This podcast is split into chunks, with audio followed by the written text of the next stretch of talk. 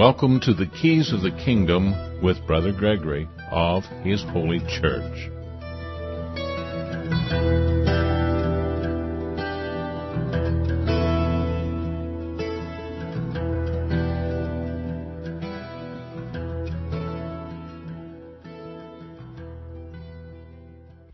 Welcome to Keys of the Kingdom. I'm Brother Gregory, and we're going to talk about the kingdom of God. We're going to talk about a lot of different things, but we're going to start off talking today about predatory government because I wrote a little piece on that and sent it out this week.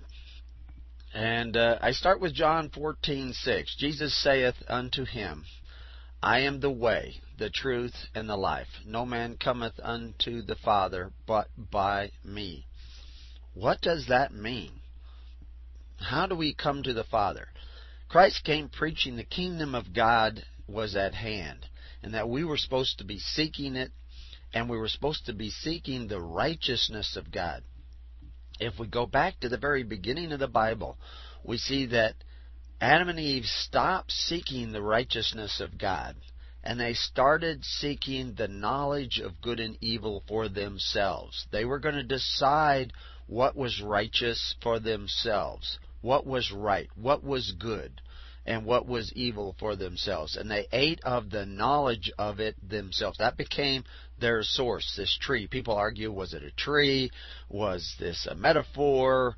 They argue about all these nonsensical things instead of the simplicity of the message that men were going to. I mean, that's why they changed the tree into an apple tree that Adam and Eve they ate this apple, and what is it doesn't mention an apple. It says the tree of the knowledge of good and evil instead of the tree of life. Instead of walking with god they hid from god and they were going to decide things on their own. And then next thing you know more sin comes in. Brother rises up against brother kills his brother and we have the story of mankind from then on is simply a repetition. And men have been blaming things on somebody else, blaming it on their wives, blaming it on their government, blaming it on somebody else. The devil made me do it. Instead of taking responsibility for the fact that they decided to decide for themselves what was good and what was evil. It is that simple. And I quoted in this little piece that I mailed out to the people on the Living Network uh, Dr. Edwin uh, Vieira, who's a constitutional attorney, and I've read him for years. I disagree with him fundamentally. Uh, he has many things that he points out that are true, but he is missing what the gospel is really all about. We are not trying to get back to the Constitution. We are not trying to get back to some time in the past where we imagine that we were a free people. We are trying to get back to the righteousness of walking with God according to His ways and according to His righteousness. That's what we're trying to do. That's what we should be trying to do. That's what seeking the kingdom of God and His righteousness, the righteousness of God, is really all about. But he writes in one of his articles the end of the monarch in America should have been the end of predatory government and taxation, but written law was just getting started. And this is an interesting point. And what I point out in the little piece that I wrote to the people on the Living Network and the people in our congregations across the country is that there is no end to predatory government until there is an end to predatory people. It is the predatory nature in our own hearts that brings about the the predators of the world and the sloth and avarice in our own hearts that snares us under the authority of those predatory people under the canes of this will, world who will rule over us by force Cain, Lamech, Nimrod they obtain power over us by offering us gifts, gratuities, and benefits, free porridge at the expense of our neighbor. And so God gave us a series of thou shalt nots that we call the Ten Commandments. that are telling us what we should do and what we shouldn't do. Thou shalt, and thou shalt not. Thou shalt love the God with uh, your whole heart, your mind, and your soul. And thou shalt not covet thy neighbor's goods. From the beginning to the end, the Ten Commandments is telling you how the nature of God really works. And that this is what you need to conform to, seek out, in order to find the righteous. And when Christ was asked, What must I do to obtain eternal life? He said, Keep the commandments. Now, does that mean you have to keep them perfectly? If you break one single law, that you're out forever? No, because there is grace. The prodigal son broke the law of his father. He had to leave home to do it. He had to depart from the ways of his father and his father's house. And isn't that what Cain did? He went out of the presence of God. And that's what we have been doing as individuals as we go out of the presence of God. We apply to men who will offer us benefits at the expense of our neighbor, and we end up wallowing in the pigmire, trapped again in the system of bondage in Egypt. Everybody has done this. In every country, it is, it is across the board. We have all been tainted with this sin of coveting your neighbor's goods. And then that, of course, will lead to other sins. Other violations against the nature as man was created, so that man is no longer walking with God.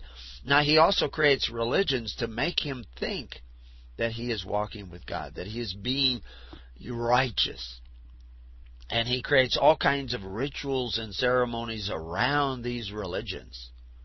You know, that you have to do this little thing and say this little thing and, and bow in this particular fashion and take your shoes off and, and cross yourself with holy water and do all these devout things. But they're all distractions away from the simplicity of the gospel. Are you walking in the love of God? Are you giving life to others? Or are you taking it away through the institutions that you have created? When it says that we are to preach the gospel of the kingdom to all creation, the word creation there is actually the word for building and institutions, things that we create. This principle of serving that Christ brought when he says, I come to serve. If he came to serve, should not we also come to serve in a way of righteousness that strengthens the poor? And raises up those that have fallen down, and calls men back to righteousness. Not the self righteousness of modern religions that think they are saved because they say they believe, but do not do the things that his Father has said to do from through all the prophets from the beginning. John the Baptist was not a Baptist. He wasn't Methodist, he wasn't Presbyterian, he wasn't Episcopalian, he wasn't Catholic. He was called the Baptist because he performed a partic- particular ritual of baptism. But it wasn't the water that saved you. It was this Holy Spirit that we had to immerse ourselves in. What he gave instructions along with that baptism.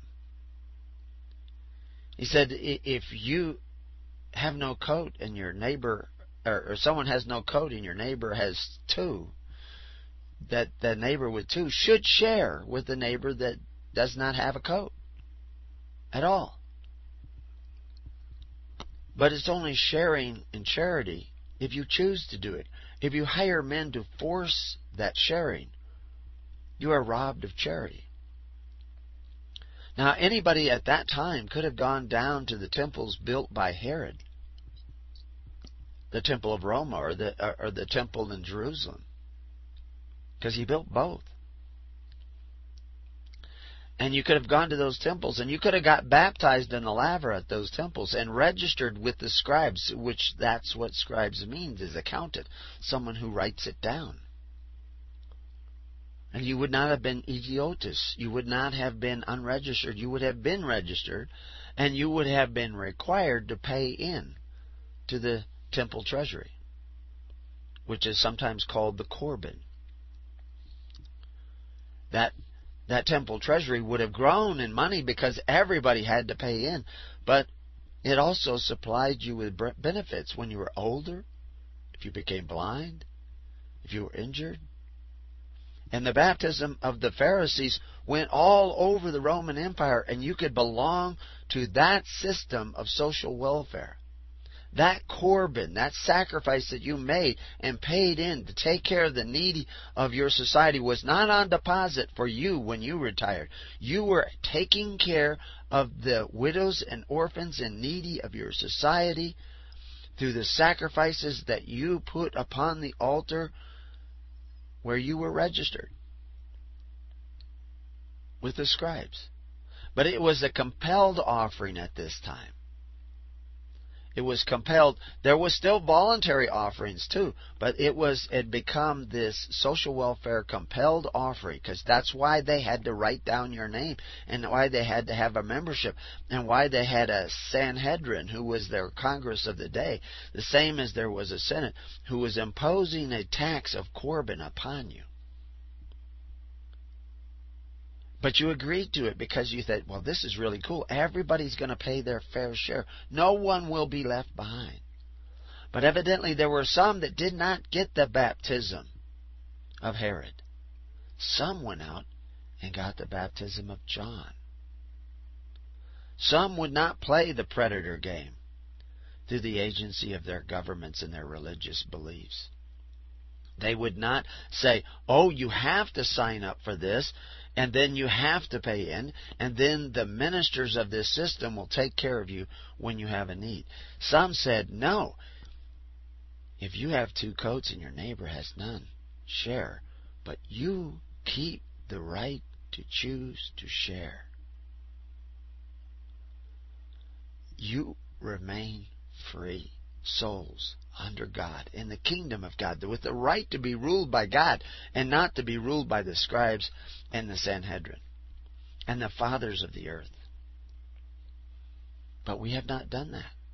We have not followed the ways of John the Baptist, nor have we followed the ways of Christ. Someone said that it was okay to covet your neighbor's goods as long as you just did it through government because they divorced the gospel of the kingdom from the gospel of now from the present time and from the ways of Christ, which was that you were to take care of the needy in pure religion by faith, hope, and charity. Because that system of Corban, where you force the contributions of your neighbor, though they signed only the ones that signed up, only the ones that registered, but still they had to pay in or they could be penalized. They could be fined you became a part of a predator system that devoured who it will. And that will was done through those who could decide what was good and evil. And that was their Congress. That was their Sanhedrin. That was their kings. That was their rulers. That was their princes. Call it by any name you want. That is the antithesis of what Christ came to say. It is the opposite of what John the Baptist was preaching. That you were to take care of the needy in pure religion unspotted by that system of Corban, of sacrifice, that makes the Word of God to none effect, that works real well at first, and then does not work at all, and brings to an end liberty under God. And that is where people have gone. They have not followed the ways of Christ.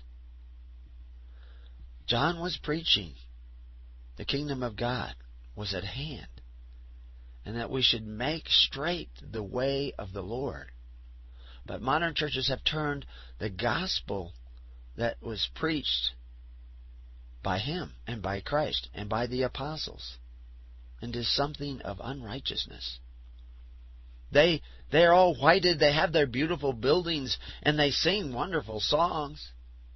And they praise, and they pat each other on the back, and they hug each other, and they shake each other's hands, and they build great things, hospitals, all sorts of things. And they have charity amongst them. But they also go to men who call themselves benefactors but exercise authority one over the other, and they apply to them What is the difference between applying and praying? What is the difference? Isn't a prayer an application for something you desire? Dear Lord, please give me this. We are to pray for our daily bread from God. But instead, most people, over over uh, 40, 50 million people in America, get food stamps. You cannot get food stamps or EBT cards or whatever it is. You cannot get that unless you pray to the government to give you one. You have to apply to the government to give you one. And what do you need to apply to the government to give you one? You need to be registered. You need to be registered with them and usually that involves your birth certificate. You can you can be you can't be or do anything in this country without a birth certificate. Hardly at all. Except maybe be president, which is a little humor there. But the reality is, you have to register your children in order to obtain those benefits.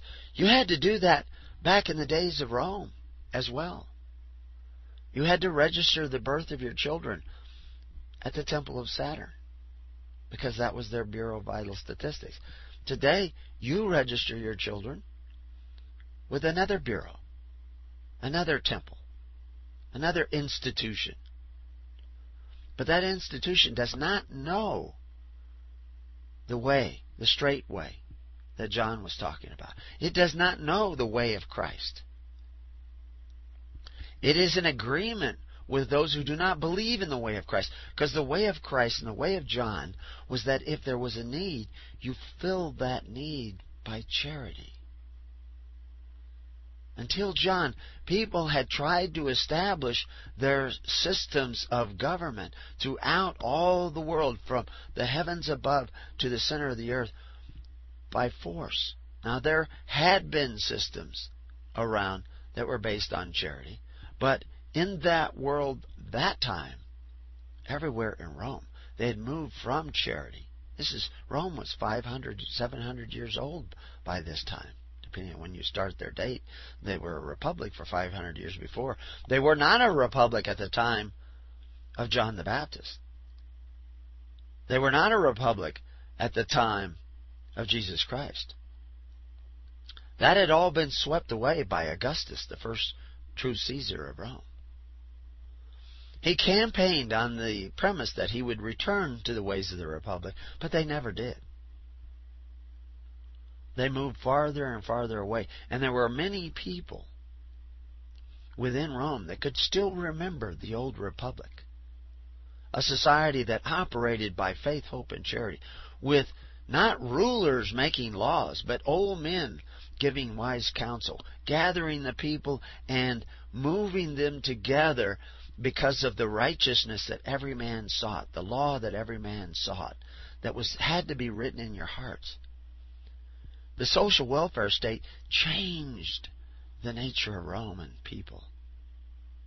And that changed the nature of Roman government. It became a predatory government. It had been on that way for some time, but originally it was a republic. Was not people invited Rome in because Rome brought justice. Rome brought security. Rome brought uh, system of law and order. Rome had been invited into Judea. It did not come there and conquer it. It had come as a peacekeeping for, force for Aristobulus and Hyrcanus were having a civil war over who would be king in Judea. Which is always what comes about when you set up systems where the leaders can exercise authority one over the other. And the people in Judea had done this many years before with Saul, which was called in Samuel 8 a rejection of God. You see, so you don't want to get back to the days of Saul. You want to get back to the days of righteousness. You don't want to get back to the day that the people rejected God and said, We will have a ruler who can fight our battles for us, a commander in chief who could fight our battles for us. You want to get back to the days of righteousness where there were no kings in Israel, and each man did what was right in his own heart. And when not even a majority, but a number of the people knew and sought and served righteousness, you had a righteous government. Because the, it was a government of the people, for the people, and by the people, and they were righteous people. And they didn't all have to be righteous. They didn't have to have 51% of the people righteous. They could have 30% of the people righteous, and they would have righteousness in the land. Because it's like having a candle. You know, if you have light in the room, there's light in the room. You don't stumble. It's just there even if it's just one candle. Now, if you have a 100 watt light bulb, you have more light, but you could still see with just a candle. But when there is no candle, or when that candle is hidden under a bushel basket, or put into a prison with no windows, then there is no light in the land. And today, in the world, in country after country, there is no light in the land. We go to foreign countries where the poor are, and we, we say we are bringing a light of righteousness, but we often don't. We bring the same system of Corban into those places. Now, I'm not saying don't go. Today, the wealthier the country, the more it is a mission field for Christ. Because it is harder for a rich man to enter into the kingdom of heaven, into the straight way that John the Baptist was talking about than it is for a camel to go through the eye of the needle, which is another whole story, a metaphor. The eye of the needle, in my opinion, was a doorway in a walled in city. And it was very small and very narrow. And a camel burdened with many goods cannot fit through that doorway. And if you came after they had shut the main gate, you could not bring your camel into the city where it would be safe from marauders or thieves or whatever.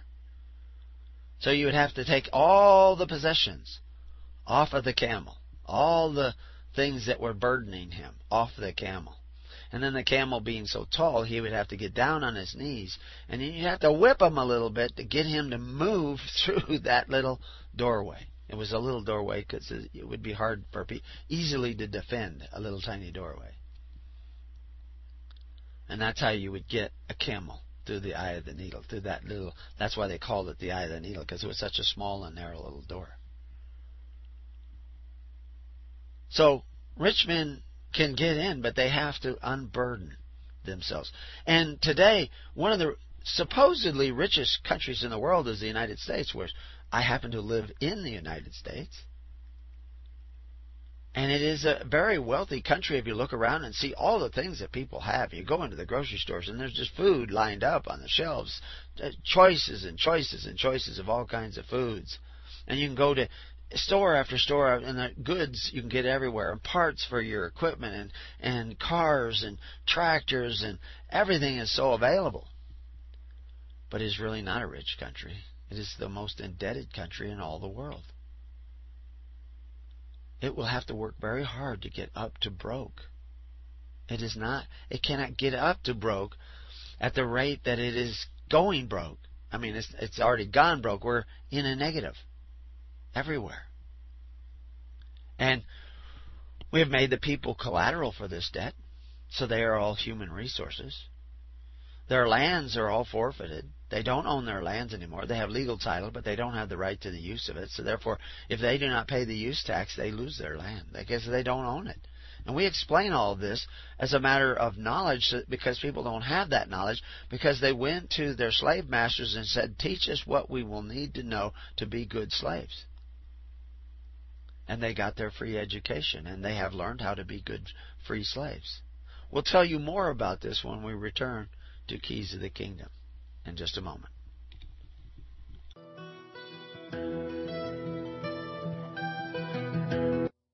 Welcome back to Keys of the Kingdom. I'm Brother Gregory, and we're going to tell you about the kingdom of God. And we're talking about predatory governments, and predatory governments are the result of a predatory heart in the people, where people desire what they want, even if it is forced from the hands of their neighbors. They are willing to club their neighbors even over the head. Now, most people would, oh, they would just be horrified of that. But the reality is, if you hire a servant to do work for you, you become responsible for what that servant does and the way in which he does it. And what we have done is we have created social welfare systems throughout the world, governments throughout the world that provide services for the people by their agents, by their leaders, by their princes, by their rulers. And the sins of those servants falls upon those they serve because of the manner in which they serve. If they wage war on a country and kill thousands, even millions of people, and you have elected those men, you have given them power, you can be held responsible. If you have been snared in such a system like it was in Egypt. You know, most people don't realize that when they talk about in Egypt, uh, where they were ensnared in Egypt, they were ensnared because they had to go to Egypt in order to get the bread they needed to sustain themselves through the famines. There was a famine. They spent all their money. They b- slaughtered all their animals. They didn't have anything left, and they actually sold themselves into bondage during these hard times. And when they sold themselves into this bondage, they had to pay 20% of everything they earned to the government. Whatever they, you know, 20% of their labor had to go to the government in some form or another. And they called that the bondage of Egypt. And everybody had to do it except for a few people that were exempt, which was the ministers, the priests of that society. And what they were, that's another whole story, and we won't get into that now. But the reality is those those guys remained exempt because they already had a stipend for the services that they provided to society. And so they didn't need to sell themselves. Although today most ministers of whatever religion you're in have sold themselves for those same benefits. And they are in the same bondage. And we have all gone into that bondage. And we, we don't know any other system. And we go to church and they don't tell us what we've done. We've sold ourselves. And we have been snared by what should have been for our welfare. But it, it was a snare because what should have been for your welfare was collected by force, by Cain, by Nimrod, by the ways of Babylon, not by the ways of John the Baptist, not by the ways of Christ. Because their way was individual choice, individual right to choose, individuals giving charity to help out the needy of society. But somebody said, no, let's elect men who will decide for us and rule over us and take care of us and provide for us and fight our battles and put out our fires and arrest criminals and then we can go into our houses and watch TV. Of course, that's not quite the way you said it at the time. And it crept up on you. It didn't just happen overnight. It happened a little bit at a time. That we got away from the precepts and principles spoken of from the early times by philosophers and prophets alike. And we could not see the foolishness of our own ways because we were so proud. We were so great. We were so us. And we decided for ourselves that this is a good way to go. And it was not. It was absolutely contrary to the ways that Christ taught, that Abraham taught, that Moses taught. And right in churches that study that very book, we were the most criminal in our covetousness. I, I was putting together an article on Saul Alinsky, and I, I he wrote a book and he dedicated it to Lucifer. But he made his greatest inroads of his philosophy, which is absolutely satanic. His philosophy. Take from your neighbor so that you can have. Force your neighbor to provide for your welfare. That's his basis of his philosophy. He is socialistic, communistic, all that kind of catchphrases and words where they do not operate by charity, they operate by force. He doesn't call people to come together to help one another. He calls people to come together to take from others. And he made his greatest progress in churches. His the institutions he created are still preaching right in the churches themselves. And what he preached was the antithesis of John the Baptist's straight way, the antithesis of Christ's Corban, because he preaches the Corban of the Pharisees that made the Word of God to none effect. The social welfare by signing up and having to pay in. And then the majority say, oh, going to have to pay in more. And going to have to pay in more. And we've written articles on this, not so secure, social security, etc. But it's it's coming about what we've been prophesying for years. What was prophesied for centuries before what is written in the Bible that tells you what will happen. They will take your sons and daughters. They will take your first fruits. They'll take your lands. They will take and take and take and take and take. And when you cry out, God will not even hear you because you've already rejected Him. You've already rejected His ways. You've already turned your back on everything that He preached. And yet you still go to church thinking you believe in Jesus but you're doing the exact opposite of what Jesus said. You actually imagine yourself that you are saved because you believe in Jesus when you don't even know who he was and what he was saying. You, you put labels on him, Son of God, Messiah, highest Son of David. Highest Son of David, that's the King. Do you know what the people said? They were told what would happen if they elected a king who could exercise authority over them. And it all happened. And by Rehoboam, they asked for their freedom back. But Rehoboam would not give it back, and it split the nation, weakened the nation, and they all went into captivity. Some of them escaped, but they were never a nation. They just wandered in the wilderness. It's sort of a nation, but never. I mean, you don't even know who they are most of the time. They just got little names on them out there, and most people don't even know what those names were because. But what happened was Christ came back and preached what they should have been from the beginning, before Saul, before David, and became the king who set them free. And said, Here are the princes of a nation that I am going to appoint I appointed you a kingdom as my Father has appointed unto me. He says this right to the apostles. He told them he was going to do it. He told them that he was going to take the kingdom away from the Pharisees and give it to others who would bear fruit. How do they bear fruit? They bear fruit because they give you back your responsibilities. And with those responsibilities comes the rights that God gave you to begin with. To be the government of the people, for the people, and by the people not connected to the administration of government, your right remains yours. It is not a regulated right except by righteousness. So the kingdom of God is only for the righteous. It's not for those who believe they are righteous, it's the, for those who are actually righteous in their ways.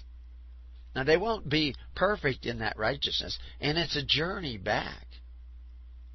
But did not God come out to meet the prodigal son because he was on his way back to be his servant? Why did Christ tell us that story? Because there is grace for our imperfections. But we have to turn around. We have to head back to a society that is operating by faith, hope, and charity and the perfect law of liberty. We have to go back that way. Today I received a story in uh, that was printed by the Washington AP. It talks about 70,000 young children would be kicked off Head Start, which is in my book actually good. But this will cause 10,000 teachers to maybe lose their job. 2,100 food safety inspectors jobs are going to be canceled. Up to 373,000 seriously mentally ill adults and seriously emotionally disturbed children would go untreated under the new budget plan. 1,000 fewer National Science Foundation research grants. 1,000 fewer grants. Now, how much is a grant? It's more than a thousand bucks. It's a lot of money. Some 12,000 scientists and students could be threatened, and many of the small business loans denied. Workplace safety inspection uh, could be curtailed. Federally assisted programs like Meals on Wheels slashed. 125,000 low income renters uh, put at risk of losing government subsidized housing. Now, if they hear me talking, which most of them probably are not listening to this show anyway, but if they hear me talking, they'll think horrors, horrors. I think wonderful, wonderful. Now you can start seeking the ways of Christ. There's going to be exactly, or not exactly, approximately 424,000 fewer HIV tests could be conducted by state agencies working with the Centers of Disease Control and Prevention. Some 100,000 formerly homeless people, including veterans, would be removed from their current housing and emergency shelter programs. It just goes on and on. Lists all kinds of things that may disappear. Good. Good. Because they are all provided by the Corban of the Pharisees that makes the Word of God to none effect. It may cause riots to come about as a cause and effect. But you know, cause and effect is the result of cause and effect, which is the result of cause and effect which is the result of cause and effect. In other words, how did we get to this place where we need to rob every one of our neighbors in order to fund charity in this world, which is not charity? Because you cannot rob one class of citizens, take away. And I use the word rob loosely because it's not really stealing. The greatest destroyers of freedom are the givers of gifts, gratuities, and benefits, especially those that have strings attached. So that's why Paul says, quoting David, what should have been for your welfare has become a snare. Because this is what has brought you into bondage. Your desire for benefits at the expense of your neighbor, directly in violation of the Ten Commandments. Directly in violation of the heart of Christ directly in violation by policy in the blood of Jesus Christ and the words of Jesus Christ. You're not to be praying to these men, these fathers of the earth, who call themselves benefactors but exercise authority one over the other. You are to be praying in church with your ministers who provide those same benefits by the faith, hope, and charity in those that you congregate with in free assemblies. If you can't do that, I don't care what you call Jesus. And he don't care either. Because you don't know him.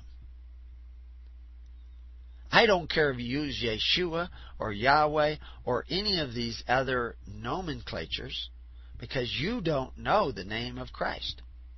Because the name of Christ is the character of Christ. And the character of Christ is that He comes to serve in a way that strengthens you, makes you whole, makes you holy, separate in the world, but not of it. I don't care what day you take off in the week, and God don't care either. Because you don't know the Sabbath. Because the Sabbath, the principle of the Sabbath is you work six days and earn your day of rest. Not take a week off and have to come back and pay for it after you've been lollygagging on the Riviera. Sabbath is about debt, about working six days and taking your rest. It's not the it, it, the antithesis of that is that you spend it before you get it. You take your day off before you've earned it. You take your vacation before you paid for it. And that's what you've done. And so it doesn't matter what day you take off for Sabbath, because you've already abandoned the precepts of the Sabbath. You see, how did we get to this point? There's a strong delusion that has crept into our thinking. Supposedly, at issue, there's 1.2 trillion dollars of additional spending cuts over the next 10 years, including about 85 billion this year. It's not enough. It's not enough. But when these cuts, you start feeling the pain of these cuts, some of you may start to wake up. Nothing like a little kick or nudge or slap in the face to wake you up.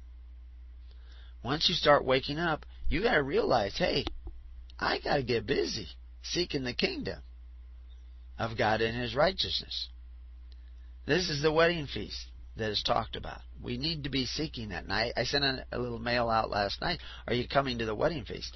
And there was an interesting uh, quote that I came across in uh, the Bible, uh, doing studies preparing for these radio shows and these uh, recordings. And uh, it was uh, this idea of coming to the wedding feast, and it, and I was reading. Well, if you read Matthew twenty-two three, and it says, "And sent forth his servants to call them that were bidden to the wedding, and they would not come." And that's, of course, what we see today, because the wedding feast requires that you actually be the servants like Christ and take care of the widows and orphans and needy of your society through faith, hope, and charity. You cannot do it through the Corban of the Pharisees and say that you're following Christ. If you got the baptism of Christ, you were cast out of the social welfare system of Corban set up by the Pharisees. You could no longer get those benefits. Today you just get all wet. You get baptized, but you aren't going and doing what those early Christians were doing. You are still going to the Pharisees for your benefits. Because you're just getting dunked in water. You're not actually getting baptized in the way, straight way of John the Baptist and Christ. You're not living by charity. You're still living by praying to the benefactors who exercise authority for your daily bread, which you buy with your EBT card or your food stamp or whatever card you have in whatever state you have. You haven't been baptized. You haven't gone anywhere near the baptism of Christ. You've gone near some mindless ritual set up by false churches that you think that somehow or other you have been baptized because you got all wet. But you are no more baptized than the Christians who converted under Constantine in Milan because they never repented. And you haven't repented either. You're still going to the fathers of the earth. And I understand you have no other option. But that's what, what you, and I'm telling you to get out of the system. I'm telling you start following the ways of Christ. You're waking up and find out that you're in a pig mire and they're cutting your pig rations. You've been eating out of the pig trough of men who exercise authority one over the other, and he is cutting your rations, and you will not have enough. Now, you can rebel, you can get excited, you can go and riot in the streets, you can do all those things, or you can repent and turn around and start seeking the kingdom of God for a change. Matthew 22:10 so those servants went out into the highways and gathered together all as many as they found, both bad and good. And the wedding was furnished with guests. Note that both bad and good were called to the wedding feast. You, are all bad. Some of you have some good in you, but everybody's fallen short. I mean, the word bad there in the Greek is poneros, which is the same word that's normally translated evil and wicked and wicked ones. So just because somebody is coming to the wedding feast and trying to gather in faith, hope, and charity in congregations of record with us, don't imagine that some of them are not wicked. Don't imagine that you are righteous because you've started down this path. There's still a lot of pig stink on you. You're going to have to get cleaned up. You know, I had a friend here and he asked about getting baptized and he asked if I would baptize him. I said, "Well, yeah, but I might have to hold you down under the water a little longer than the others." The reality is is that we all got stuff to shed. We all got stuff to change. And we cannot change it ourselves. It has to be changed, but at least we got to be walking in the right direction for God to change us.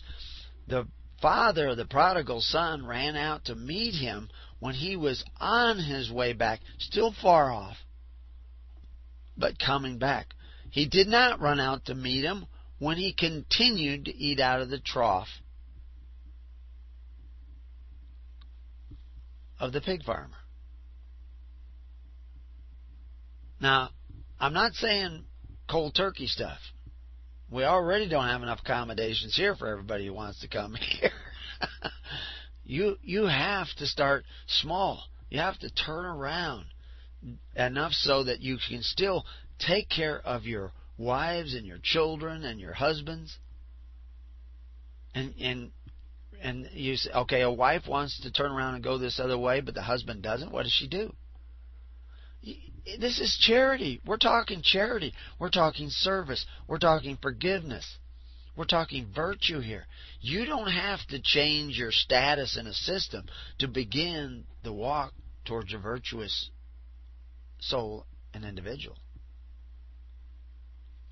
If you begin to change and begin to yearn for the righteousness of God and begin to pray it in your every off hour and do what you can so that you can save others. God will see and hear your prayer, no matter how far off you are, and He will create a way, He will make a way for you to come back. He will clear your way he says, Seek ye first the kingdom of God and his righteousness, and everything else will be provided for you. That's the promise of Christ from the beginning. I see all kinds of people want to come out of the system, but they do not want to get into the kingdom. They do not want to take care of one another. They don't want to cast their bread upon the altars. Oh, they'll help out their buddies but they are not going to help out somebody they don't even know. Because how does that benefit them? Then you don't really believe in the spirituality of the kingdom. Because when you cast your bread upon the waters with nothing but hope that it might come back someday, now now you've got at least one letter of Christ's name in your written in your heart. But there are many letters to his name. Many elements to his character. And so that's what we need to do. That's where we need to go. That's what we need to understand. No one is completely honest, and everyone seeks support in one form or another from whatever uh, means that you could receive that support. But will you do it voluntarily or will you do it by force? Will you be patient? Will you be loving? Will you be kind? Will you be forgiving? Will you be giving? Change that much in your day to day walk, and God will change the rest. Until we meet again, may peace be upon your house, and may God be with you.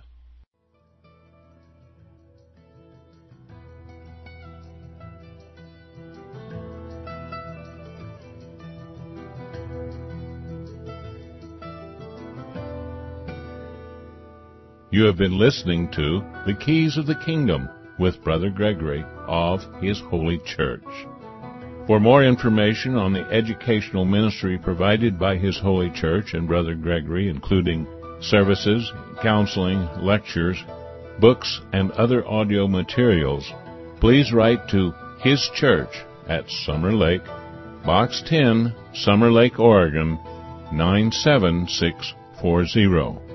You can also find us on the web at www.hisholychurch.net.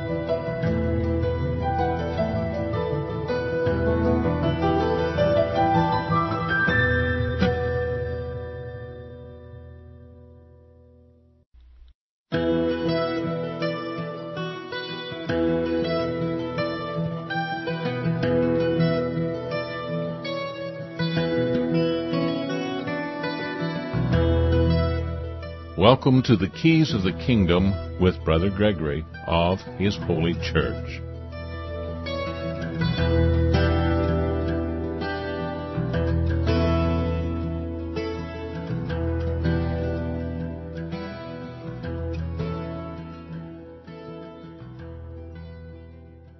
Well, welcome to Keys of the Kingdom. I'm Brother Gregory, and we're going to continue to talk about the kingdom of God.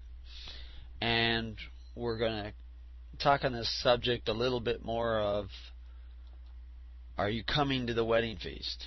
And we read from Matthew 22 3 in the last show about the idea that the people were invited to come to this wedding feast. There's this talk of this bride of Christ, uh, this this feminine nature of service, this element of service in the bride of Christ is mentioned in Proverbs. This uh, more precious than a ruby that comes to serve. And, you know, I could give you all kinds of uh, legal uh, examinations of this concept, of this metaphor of bride of Christ. I can give you spiritual elements to this bride of Christ.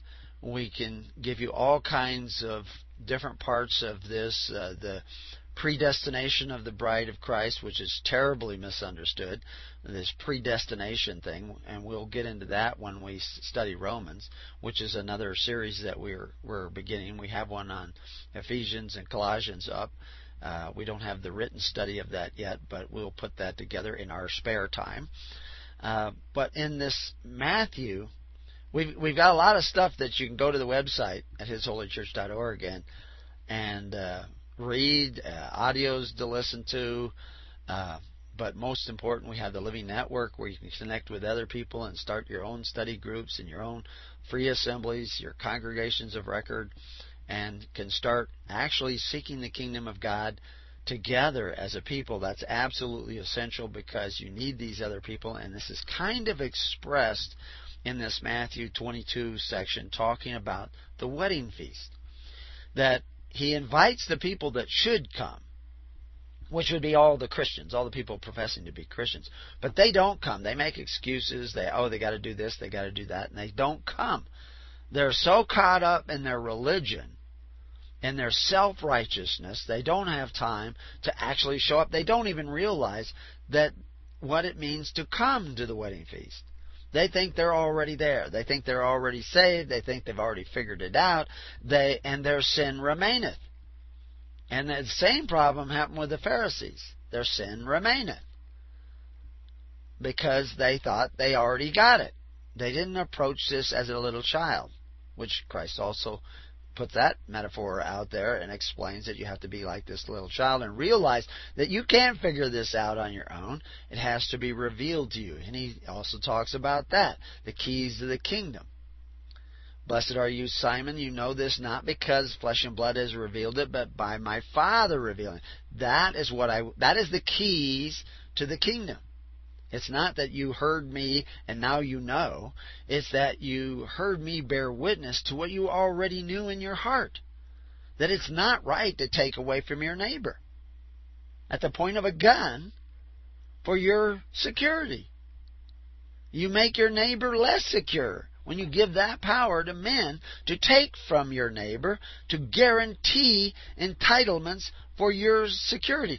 And you are not that secure either because they, that is the unrighteous mammon. Everything they collect is in a trust and, and paid out of that trust. And that's what mammon means. It means entrusted wealth. That's what the word actually means. You go on our website, we have a whole articles on. But that's the unrighteous trust. Because it is filled up by force, not by charity and love. And so the fruit of such a system will be what? More charity and love? No. More force until you bludgeon your brothers to death, you bludgeon your neighbors to death, you drop bombs on them, you you poison them, you you even make poison foods for your you know, they worry about the Kool-Aid that was served down there Jim Jones in South America who gathered all these people to follow him down there and then he fed them was it cyanide or strychnine uh, Kool-Aid and they all were poisoned, or hundreds of them were poisoned. Some of them fled and didn't drink the Kool Aid. I wouldn't drink Kool Aid if you didn't put anything in it, because I think it's poison already. But uh, of course, that's my personal opinion, and not the opinion of the station where you hear this. but I don't drink Kool Aid. Um, anyway, the point is, is that you're all gathered together, and they're they're feeding you poisons like GMOs. Uh, they're feeding you uh, poisons like vaccinations. I mean, they put poisons in them. They they listed may cause death. Have another shot.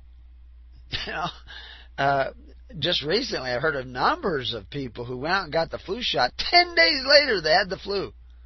And numerous people. I mean, actually, some of these people did it on TV the, the English guy that everybody hates because he's so much against uh, and for, for gun control. Um, can't remember his name. Um, I can't remember anybody's name because they aren't their name; they're who they are. But uh, he went and got a flu shot on the air. Ten days later, boom, he's got the flu and laid up. But he came into work anyway so that he could spread the flu to everybody else and people cannot figure out what's going on. But anyway, the point is, you're already in a cult, and you're already taking poison, and you've already been made so weak as a society that you cannot stand alone without that. So it's time to repent and turn around and go back. And this is what the wedding feast is setting the table of the Lord. In Proverbs, it tells you if you sit and eat with a ruler and you be a man of appetite, put a knife to your throat because he serves you deceitful meats. What does he mean, deceitful meats? It serves you benefits that will make you a snare, will snare you and entrap you. You know, David says it, Paul says it's Old Testament, New Testament, it hasn't changed, it's still the truth. You can go to Plato and you can go to other people uh, like Plutarch and he says the greatest destroyers of freedoms are the givers of gifts, gratuities, and, gratuities and benefits. So figure it out. Okay. Matthew 22:10 talks about they went out and got both bad and good, evil and good, and brought them into the wedding feast and furnished the wedding feast with gifts, both both bad and good. And and we we talked about that briefly in the last show, but why would God bring bad people to the wedding feast? Evil people to the wedding feast. You see, the people who come to the wedding feast, that's not the bride of Christ. That's another group. But they're still invited into the wedding feast to eat at the table of the Lord. They are still invited to do that. But what did it say in 22:11? And when the king came in to see the gifts, he saw there a man which had not on the wedding garment. And he said unto him, Friend, how camest thou in hither not having a wedding garment? And he was speechless. Very interesting. We could go into that for half an hour, but we don't have that time, so we'll just keep on going. So, what is he saying here? That he doesn't have the wedding garment. So, can an evil man wear the wedding garment? Can he put on the garment of the Lord and the ways of the Lord? Can he do that? Is he capable of doing that? Um, what does it mean to put on the wedding garment? The uh,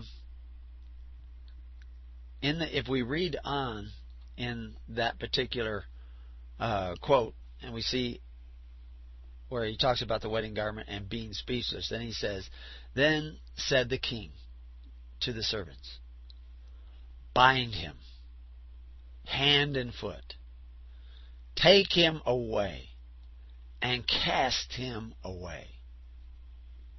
Cast him into the outer darkness. There shall be weeping and gnashing of teeth. Geez, it would have been better off if he didn't go to the wedding feast at all. he got cast out into the utter darkness because he wouldn't put on the wedding garment. What is that wedding garment? And you go back to Proverbs, do a little looking around, or just do a little thinking in your heart, because really, it isn't about studying. You know, it's about being. That's why you have be attitudes. You don't have study attitudes. You have be attitudes. Even where it says study to show thyself approved, the word there for study is actually the word to be diligent.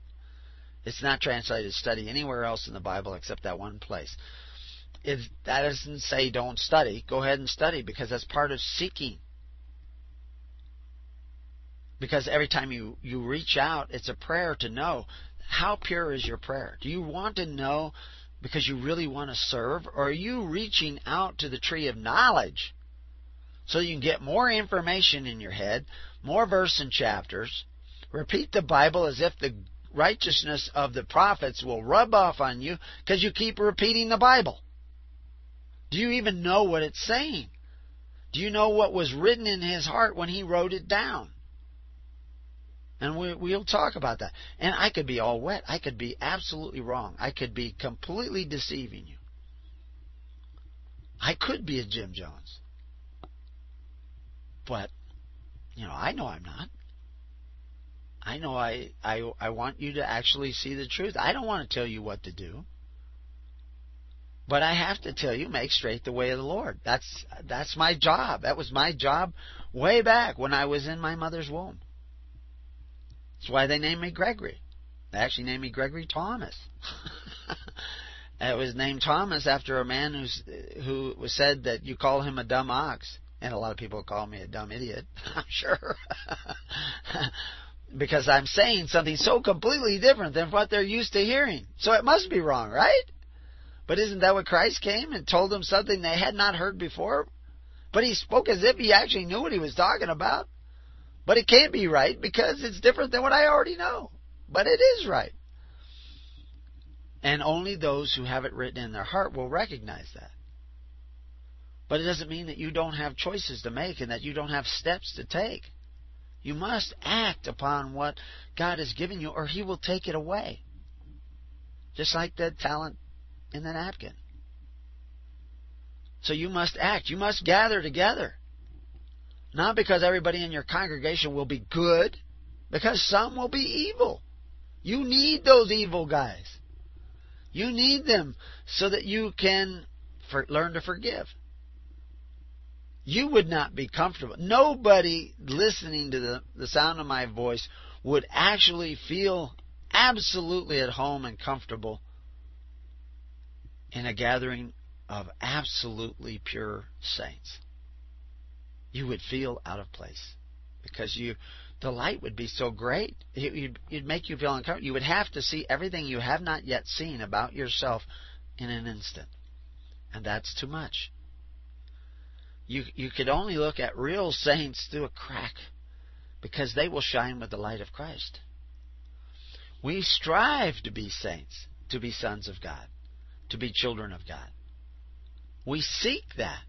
We're not there we are we are in a battle in this world. This is the zombie apocalypse. Because the dead are walking around and they not only burying the dead, they'd like to bury you. If you start waking up, if you start not looking like a zombie, if they realize you're not a zombie too, you know, like I said, why, why don't you see all the zombies eating each other?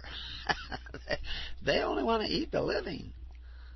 Isn't that interesting how they write these stories? It's it's what's going on. It is your nightmare is being put. I'm amazed they're making another zombie movie. I can't remember what it is, what it's called, and who's in it. Like somebody said Brad Pitt or somebody, but anyway, they're they're making another one because that is the nightmare. People do not see the truth. They they don't want to see the truth, and anyone who brings the truth in is the enemy of the lie. They want to believe they're alive, but they are dead. They do not hear the ways of God and the righteousness of God. They do not want to go the way they have self righteousness is good enough for them, and they have their churches and their uh, appearance of godliness, and some of them don't even have churches. They don't even bother with that. They have their politics. That's the Church of the Holy Politics. You know. And that's all they want. They don't want to give up their life for their fellow man. They want their fellow man to give up their life for them. They are the antithesis of Christ. Yet they say they believe in Jesus and that they have accepted the blood of Jesus. And they want you to say the same thing. But it's all uh, zombie language. It's, it's, it's meaningless because it's not really spirit filled. And they substitute emotion for the spirit. And they use emotion to take from one class of citizen and give to another class of emotional citizen. And they say, heal. They're miraculously healed and they rob each other, the same as they do in their economy, in their fleshly economies. And when it gets bad, they will devour their neighbors. They, unless they really repent. And the fact is, this whole repentance thing is very interesting, you know, because it's not done in your head, up here in your brain. It's done in your spirit, and your heart and your brain will follow that repentance. You will become this humble individual who realizes how wrong he is. You won't be beating yourself up and judging yourself. You won't be beating up other people and judging them. You will want to call everybody to righteousness, but not in a vain sort of way. And but you have to say it. You know, when God leads you to say it, you have to say it. You're wrong. You're not going the right way. You need to repent. You need to turn around. You need to go the other way. And that's what we need to do. We need to go the other way. We need to come out of our sins and get into righteousness. And that's where we need to go more than anywhere else is into a way of righteousness. The Corban of the Pharisees made the Word of God to none effect. It took care of the needy of society. It took care of the homeless. It took care of the infirm. It took care of all sorts of things. And we've seen miraculous healings already. And you too can be a part of that. But you, what we're really looking for now is those who see because it's already written in their heart those who want to go another way. This Corban of the Pharisee, uh, where they, they talk about the word worship. In uh, in uh, Mark seven seven it says, uh, "Howbeit in vain do they worship me, teaching for doctrines the commandments of men." The commandments of men. People always talk about not being under the law anymore. We're not under the law. But they are under the law. They're under thousands of laws, uh, actually millions of laws. They're under all those laws because they have made a covenant with their kings and their rulers and their presidents and their prime ministers to serve them if they will take care of them and provide them with their daily bread and their housing and their Medicare and the medical and all these things. Even though they know that these men who call themselves benefactors exercise authority one over the other, and Christ forbid you to do that, you're doing it. It's right there in the text. And yet you're doing it. And you say you believe in Jesus but we don't do as he says. What did Jesus say about those who said they believed in Moses? But they do not what Moses says. He says, okay, you have to obey those that you have gone under. That's why they're asking them questions like, is it lawful to pay the tribute? He knew he knew he would deliver the people from this bondage. But they weren't delivered yet. You can be delivered too. But you have to repent. You may have to be friends with the unrighteous mammon and be a part of that. But you need to glean in the field at night. In other words, you have to come together in every waking spare time that you have to start caring for one another and creating the alternative to the Corban of the Pharisees, which is the Corban of Christ, which was the church not the church that you know of today that exercises authority over your thinking and, and delivers you into bondage. Somebody was reading from Washington Irving, and my uh, nine year old is uh, home, uh, not my nine year old, my nine year old grandson uh, is home taught, and, and he's getting into bigger and bigger books now. And uh, uh, they were, my daughter was looking to and reading Washington Irving there to see if he was ready for that book and and they were talking about uh, history. I'm pretty sure it was in Washington Irving. They were talking about history, and they had gone all the way back to William the Conqueror was putting down this group that were of rebels and that group of rebels and everything, and these that had tried to usurp his authority and everything.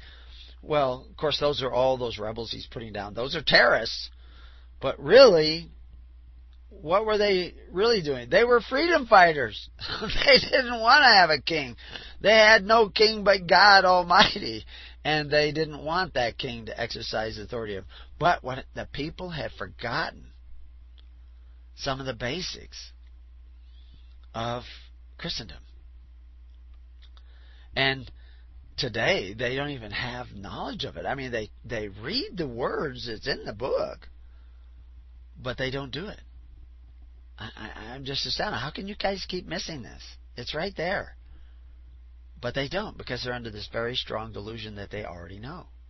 And it was there in the Old Testament. Of course, now people have messed around with the translations, but mostly they've messed around with your preconceived notions. And we're going to get into that when we study Romans. We're going to go through every single verse and chapter of Romans.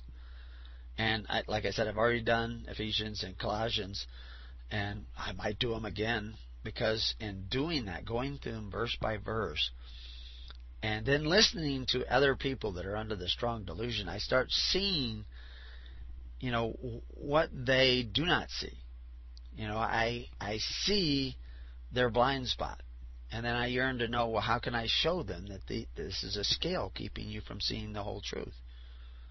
And there are many scales that people put on that are all provided by these these uh, damnable heretics that have crept into what is calling itself the church and has led the people astray. So God has called this old shepherd to come and lead you back towards the kingdom so that you can put on the wedding garments and not be cast out into the utter darkness. But that's your choice to put on the wedding garments. We're calling people to come. You need to start moving in that direction. But anyway, in that it talks about the commandments of men, and of course that's that's the Corban that you created, is that it's it's run by rulers who make rules, and they make collections and they provide for the people, and there's this word uh, uh, which we see translated into worship, and uh, it's also translated devout. It's even translated religious at, in one place. Uh, to and it talks about it revere and worship. When the people were in Egypt, what Moses was asking is he wanted to let those people go that they would worship God on their own altars. This idea of worshiping, we don't really understand what that is, and it has to do with the social welfare. You can't give anything to God. I used to tell the story about the rabbi and the Protestant minister and the Catholic priest who would all have this way of dividing what he received in their contributions between what he gives to God and what he keeps for his own living. And they drew the circle and they threw the stuff up in the air. And it, if it was a big circle, what fell inside the circle they gave to God, and what fell outside the circle they kept for themselves. And then the other one had a small circle, and what fell outside he gave to God, and what fell inside he he kept for himself. And then supposedly the Jews says he throws he, he does something very similar, but he throws it up into the air and he says, "What God wants, He can keep." And uh, of course, everything comes back down. and keeps it all. But the reality is is that you can't give to God by throwing it up into the air. You give to God by giving to others. Because Christ said, If you love me, feed my sheep take care of their needs so they don't have to go to the benefactors who exercise authority one over the other. And that is worshiping God. But to worship in a system of Corban where you have to lay so much on the altar by statutory commands is the antithesis of what Christ said because it's not your heart that causes your need to contribute. It's the law. You have to contribute. And it provides entitlements.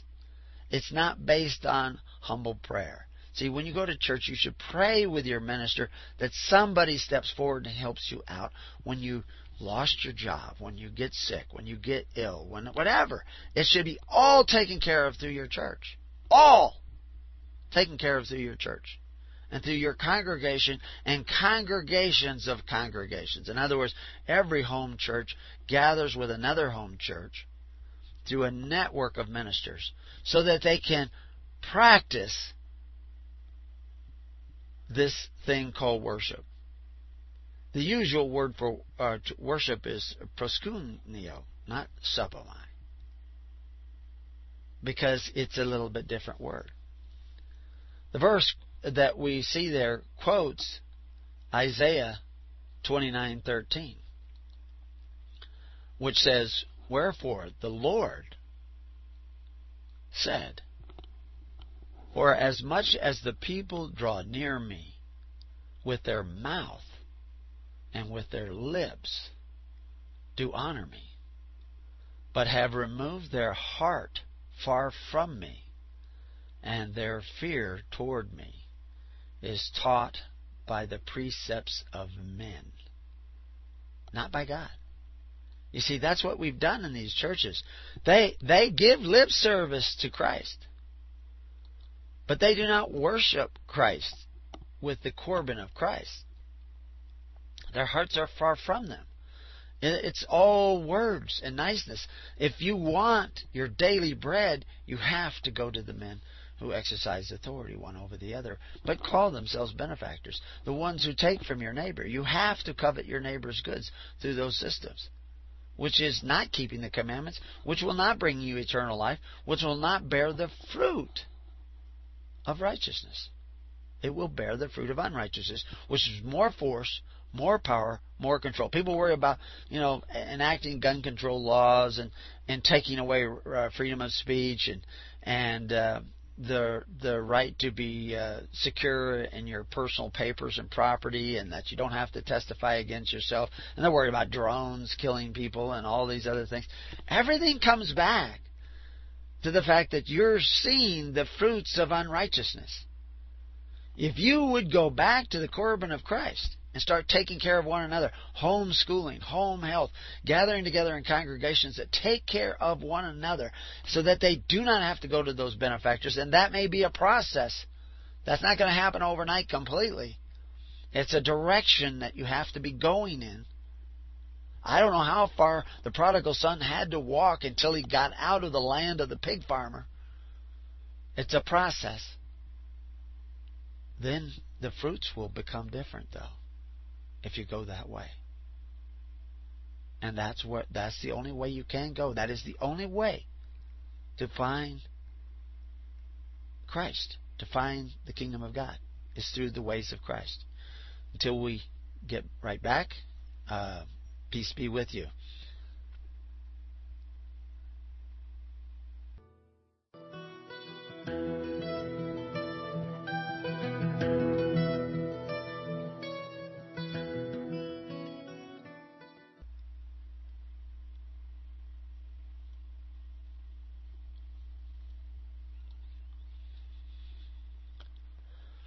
Well, welcome back to Keys of the Kingdom. We're talking about drawing near God, worshiping God. We're talking about what that really means, why you should not be a predator, where, why you should not pray to them who are predators, who exercise force, who actually live by the sword. When you get bread from those men who exercise authority one over the other, when you get those benefits from those men, you live by the sword of those men.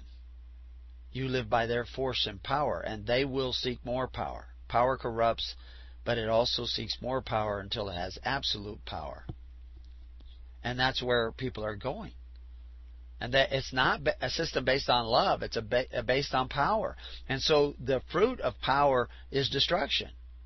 The fruit of the sword is destruction. And that's where you're going. That's where you've been going. Now you get to turn around and start going back the other way. And this is what Christ was preaching that you should go the other way. Now people say, just believe in Christ, you don't have to go anywhere. You don't have to do anything. You just believe in Christ, but you're not really believing in Christ. And so, because Christ said that the word and the way of the Corban that they were following was making the word of God to none effect. So he was saying to go another direction. And as I said, it was we're quoting Isaiah 29:13, which was a revelation about people saying they draw near to God, but were actually far from Him. They were actually staying with the pig farmer. They were staying with the benefactors who exercised authority one over the other. They were not going near Christ. And that word Corban, which means sacrifice, actually comes from a word that means to draw near. This was a common theme and complaint made by Jesus Christ.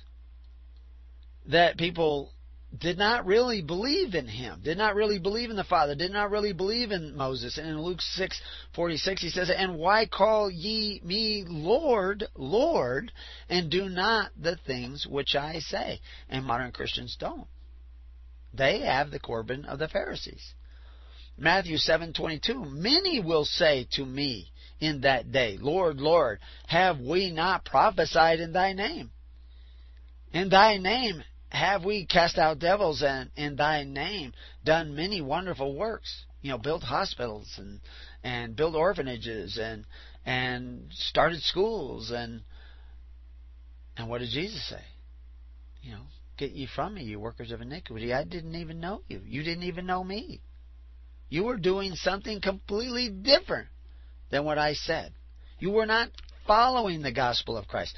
And this is what we'll get into when we study romans Paul preached the gospel of Christ. He did not preach the gospel of Paul. He preached the gospel of Christ, and he says this over and over and over again.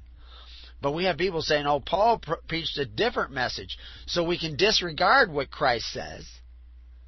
You know, I actually was reading so many doctrines of different churches, and I was noticing that they hardly mention Christ. I mean, he's in there, they got a few things that he said, but some of the direct statements and directions that Christ gave, they just leave that out. But they put in Paul. But Paul wasn't repeating everything that Christ said, but he said he was preaching the gospel of Christ. He was talking to people that were already doing what Christ said. You're not doing that. He was helping them stay on the straight path. You haven't even turned around yet. you just got wet. when you got baptized. You said you wanted to follow Christ. You said, Lord, Lord, but you're not doing what He said to do. In Luke 13:25, when once the master of the house is risen up and has shut to the door, and ye begin to stand without to knock at the door, saying, Lord, Lord, open unto us, he shall answer and say unto you, I know you not whence ye are. Or Matthew 7:21 which uh, you know what he had said before not everyone that saith unto me lord lord shall enter into the kingdom of heaven but he that doeth the will of my father which is in heaven that is the gospel of christ and that is the gospel paul was teaching and he was not saying in any way shape or form that you don't have to do the will of the father that he was doing away with the law of the Father. He was doing away with all those other nomos laws that were of men.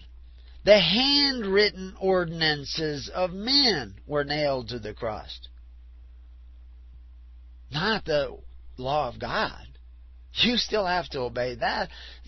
Matthew 7:24 Therefore whosoever heareth these sayings of mine and doeth them I will make like unto a wise man which built his house on the rock. But people somehow think that Paul was not preaching Christ, and we could go through verse after verse after verse where Paul was. And he said he was. The gospel of God, the gospel of Christ, the gospel of the Son of God, of Christ. Over and over again, he says this. He even tells you to keep the commandments. You know, don't commit adultery, don't covet. But yet your churches say it's okay to covet as long as you do it through government. It's not. It is antichrist. And the door will be slammed in your face if you continue in this strong delusion. Luke 6:47 Whosoever cometh to me and heareth my sayings and doeth them I will show you to whom he is like. Is that what you're doing? Are you doing them? Now, will you do them perfect? No. And that's where grace comes in. But you got to be going in that direction. Because if you ha- aren't going in that direction, you haven't turned around. You haven't repented. And it's not that hard a direction to go in. It, hard times are coming whether you go in that direction or not. I tell you, go in that direction and Christ will be on your side of the scales. If you don't go in that direction, He's not going to be there for you. He will not even hear your prayers. He will not hear your voice. Jesus had told them in verse 6 that they were hypocrites because they honored him with their lips only. He said, He answered and said unto them, Well hath uh, Isaiah prophesied of you hypocrites as it is written, The people honoreth me with their lips, but their heart is far from me. Are you ready to practice pure religion? Are you ready to take care of the needy of your society by faith, hope, and charity alone? Well, certainly you don't want to take care of everybody, but you want to come to a wedding feast. And we know good and evil will come to that wedding feast, and they will not put on the garments, these ways of Christ. They will not do that. Well, we know that God will cast them out. In the meantime, we get to practice forgiveness and righteousness and take care of their needs according to the leading of Christ in your heart. You don't you don't take care of every need that comes up. You do it according but you be careful now. Rationalizing, oh well, they're not good enough. I shouldn't give to them. I will keep my my bread. You should give away. You should be tithing to somebody somewhere. I don't care if it's to the United Way. You should be tithing to somebody every day in every way. Now, I don't advise the United Way. I advise that you get to know who you're giving to, the minister you give to, and make sure that he's doing a good job and that he is keeping track of the money that you give him because you have to keep track of what he's doing or you are shirking your responsibility. of choosing true ministers of Christ. That's your job to find out who is really serving Christ, who is really preaching Christ. You can't just give away irresponsibly. You have to find out who is really preaching Christ and give to him or even her. Whoever you can find. And give according to the, what you think they deserve because of what they are doing. Are they feeding the sheep? And this that portion that you give is just a beginning. Because you have to support all the needs of society. Your society, of Christ's society, of those who will come to the feast. According to righteousness in a way that strengthens the poor. Yes, somebody was telling me they work in a store and somebody was there buying groceries with their equivalent to the EBT card, the, their welfare card. And he got a readout of how much money was on the card. Because somehow, I don't know how it all works. I've never even had a card, never even touched one. But anyway, he could tell how much was on the card. There was over $6,000 on this guy's food stamp card. Not the needy. That's not the needy. And, you know, I know people that are on welfare living in nicer homes than I have with a bigger screen TV and weigh four times what I uh, and that is not strengthening the poor. I it it's not the corruption of that system is not the fact that it's abused. It's the fact that you're a part of that abuse. You're you're injuring those poor people by giving them that free bread and making them slothful and lazy. They they aren't coming anywhere near the kingdom of God. Well, they probably some of them watch their religious shows and their preachers, and they even probably send in some money out of their their welfare check to some of them. Uh, but it is completely devoid of Christ and John the Baptist. It is spitting in the face of Christ. Reading on in Isaiah, the, the prophecy tells us the people, it tells the people that the wise men will be hard to come by. And that's exactly what happened in Mark 7:14. Therefore, behold, I will proceed to do a marvelous work amongst the people, even a marvelous work and a wonder for the wisdom of their wise men shall perish, and the understanding of their prudent men shall be hid. It goes on in, in uh, verse 16 to say, Surely your turning of, of things upside down shall be esteemed as the potter's clay. For shall the work say of him that made it, He made me not? Or shall the thing framed say of him that framed it, he had no understanding? Well, that's exactly where we are all at. We have no understanding. We have fallen short of the grace of God. We have gone out of the way. We have become blind, and we have asked the blind to lead us. And in verse 18 it says, And in that day shall the deaf hear and the word of the book, and the eyes of the blind shall see out of obscurity and out of darkness. The meek also shall increase their joy in the Lord, and the poor among men shall rejoice in the Holy One of Israel. That's your job. That's where we need to go. We need to seek that righteousness and the ways of that righteousness. Jesus repeated all these ideas of taking sight from those who say they see. In, in John 9 41, it says, Jesus said unto them, If ye were blind, ye should have no sin. But now ye say, We see therefore your sin remaineth. And that's what's happening in the churches today. That they are not seeing. The truth because they believe they've already seen and people are going around preaching a gospel that oh all you have to do is believe in Jesus and you're saved. But yet they don't tell you who Jesus really was and what he was really saying and what his gospel really was. And Paul says he's preaching that gospel and that gospel says that the Corban of the Pharisees makes the word of God to none effect. And that if you are to be his ministers you are to feed his sheep and provide for their needs according to the charity of your hearts and the leading of the Holy Spirit living within you. So, what were the Pharisees blind to? The same thing that people are blind to today. What did they fail to understand? The same thing that the ministers today are failing to understand. How did they turn the world upside down? Same way you turned the world upside down. You know, it was the Pharisees who invited the Romans to stay. It was the Pharisees who wanted them to secure their system. It, was Herod was following this system of Corban that had come from the Greeks to the Romans and from the Romans to the citizens of Judea. The system of Corban where you sign up and you have to pay in.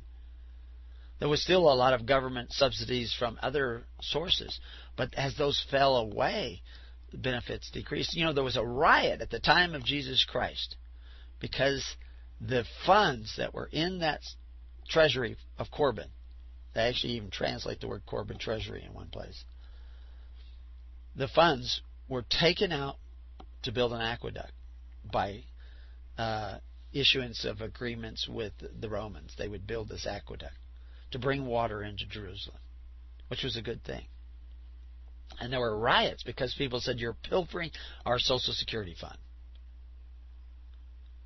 And there won't be any money left there for us if you do this. And they were really upset. And there were riots where the it wasn't it was big demonstrations and but the soldiers mingled amongst them and pulled out clubs. The soldiers were wearing civilian clothes and pulled out clubs and suddenly revealed themselves and started beating people on the head to disperse the crowds. I guess they didn't have the fire hydrants in yet to squirt water cannons out. But the point is, this is this is what makes the word of God to none effect is these systems, and it leads to the bludgeoning of one another because when things start getting short, they're going to be extremely abusive of anyone who is not a part of that system. And people who try to cheat that system will be extremely punished. And so I don't advise anybody to cheat that system. Be friends with the unrighteous mammon, but start building the alternative, which is dependent. Those systems are based on contracts, covenants, and constitutions. Those systems are based on you making a covenant with them and their gods, with their their rulers, by applying to them and signing up. And you may have already done that. The system of God is based on love and honor. Honor thy father and thy mother, that thy days may be long upon the land which the Lord thy God giveth thee. That's part of the Ten Commandments. That's a description of what you should be doing. You you sons should be honoring your fathers, and your fathers should be paying in to ministers who do not exercise authority one over the other, but provide all the same benefits. Not in a social insurance program, but a, a social assurance program based on love and charity and hope and faith. That's, that's going to breed a different kind of person, a different kind of society and produce a different kind of fruit in your society.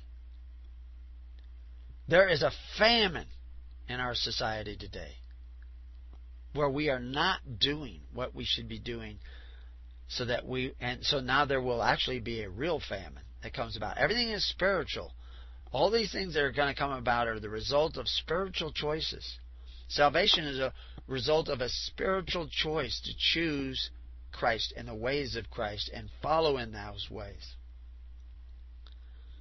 It's not lip service. Lip service does not save you. In Exodus 21:17 it says, "And he that curseth his father and his mother shall surely be put to death." He who says, "I have already given I'm not going to take care of my parents. I mean, I don't know how many people I know that say they have come out of the system and they're out of Babylon, but they're actually living at home with their parents. They say, well, I'm taking care of my parents. You're living on their Social Security check. That's what you're doing. You're living on their labor. You're not providing for your parents. You're still taking from them taking from the benefactors who exercise authority. And you may have to do that because you've gone so far in the long run. When the the guy who was taking care of the pig farmer, the prodigal son, decided he was going to head back, I'm sure he took some of the corn cobs and put in his pocket so he'd have something to eat along the way. but he didn't take more than what he had an entitlement to. I hope. I don't think he, you know, the fact is, is you're in this system. This system is on the verge of crumbling and falling apart. You need to repent. You need to start setting the table of the Lord by coming together in small, intimate groups because you're going to have some bad guys come in there too to sit at the table with you, some evil people. Hopefully, they will repent in this process, and hopefully, you will learn to put on the wedding garments so that the Master does not say, Why don't you have the wedding garments on? And what are those wedding garments? It's the garments of faith, hope, and charity. They're woven daily as you exercise in a system of Corban that makes the Word of God to none effect, where you sacrifice your life, your labor, your living for others. And then God will hear your prayers and He will bless you accordingly. It doesn't mean that you give everything you make to just anybody who asks. You must give responsibly. And many of you cannot see the wicked that are in your midst right now. You do not have eyes to see. You still see through scales. The charity of Christ strengthens the poor. The charity of Christ does not give license to the unrighteous. It does not support the unrighteous. And we have many clues in the Bible about what righteousness looks like. Are you taking care of your family? Are you taking care of your your your husbands and your wives and your children? You know, you can't even be a minister of Christ. I mean, how many places does it tell us that? The husband of one wife, whose family is in good order to be the minister of Christ. That doesn't mean everybody who's in the congregation has to be that way, but your ministers should be setting that shining example of righteousness. And they, they need to take the time to do that. To be good husbands, to be good wives, to be good sons of fathers and good fathers to sons. And that that's the, the ministers you should be choosing you have, there is no shortage of responsibility to go around in the kingdom of God. It is a kingdom of individual responsibility. And that's why all the work that we've done explaining in the Free Church Report is constantly delegating responsibility back to the individual. Because what Christ was preaching, and this is where the phrase comes from, it actually comes from Wycliffe's translation of the Bible. This book is for the government of the people, for the people, and by the people. That's where Abe got it from, out of the Wycliffe Bible, out of that introduction. Because they're telling you that you have to take back your God given responsibilities in order to receive back your God given rights. And in that process, you are making your way back to your Father. You're drawing near. That's why sacrifice comes from the word that means draw near. Because as you come together in that congregation, help one another, your intention will not be pure. You will not do it with absolute pure righteousness. But in that process, you will come face to face with your, come face to face with your unrighteousness. And hopefully, God will run out and meet you halfway. And that will be very important because you cannot save yourself by your works. And Paul was right in saying so. You are saved by grace, but you have to repent and head back. And your ministers are blind and not telling you the way back. The way back is to not sit and eat with rulers, not pray to them for your daily bread, not make them the father of your family. but you become fathers of your family. You take care of your sons and your daughters and your wives. And you take care of your neighbor in free assemblies that we call congregations. And those congregations take care of congregations in those same free assemblies through faith, hope, and charity. Until we meet again, may peace be upon your house and may God be with you.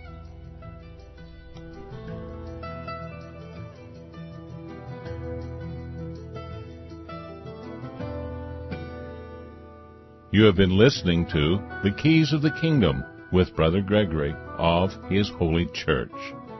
For more information on the educational ministry provided by His Holy Church and Brother Gregory, including services, counseling, lectures, books, and other audio materials, please write to His Church at Summer Lake, Box 10, Summer Lake, Oregon 97640. You can also find us on the web at www.hisholychurch.net.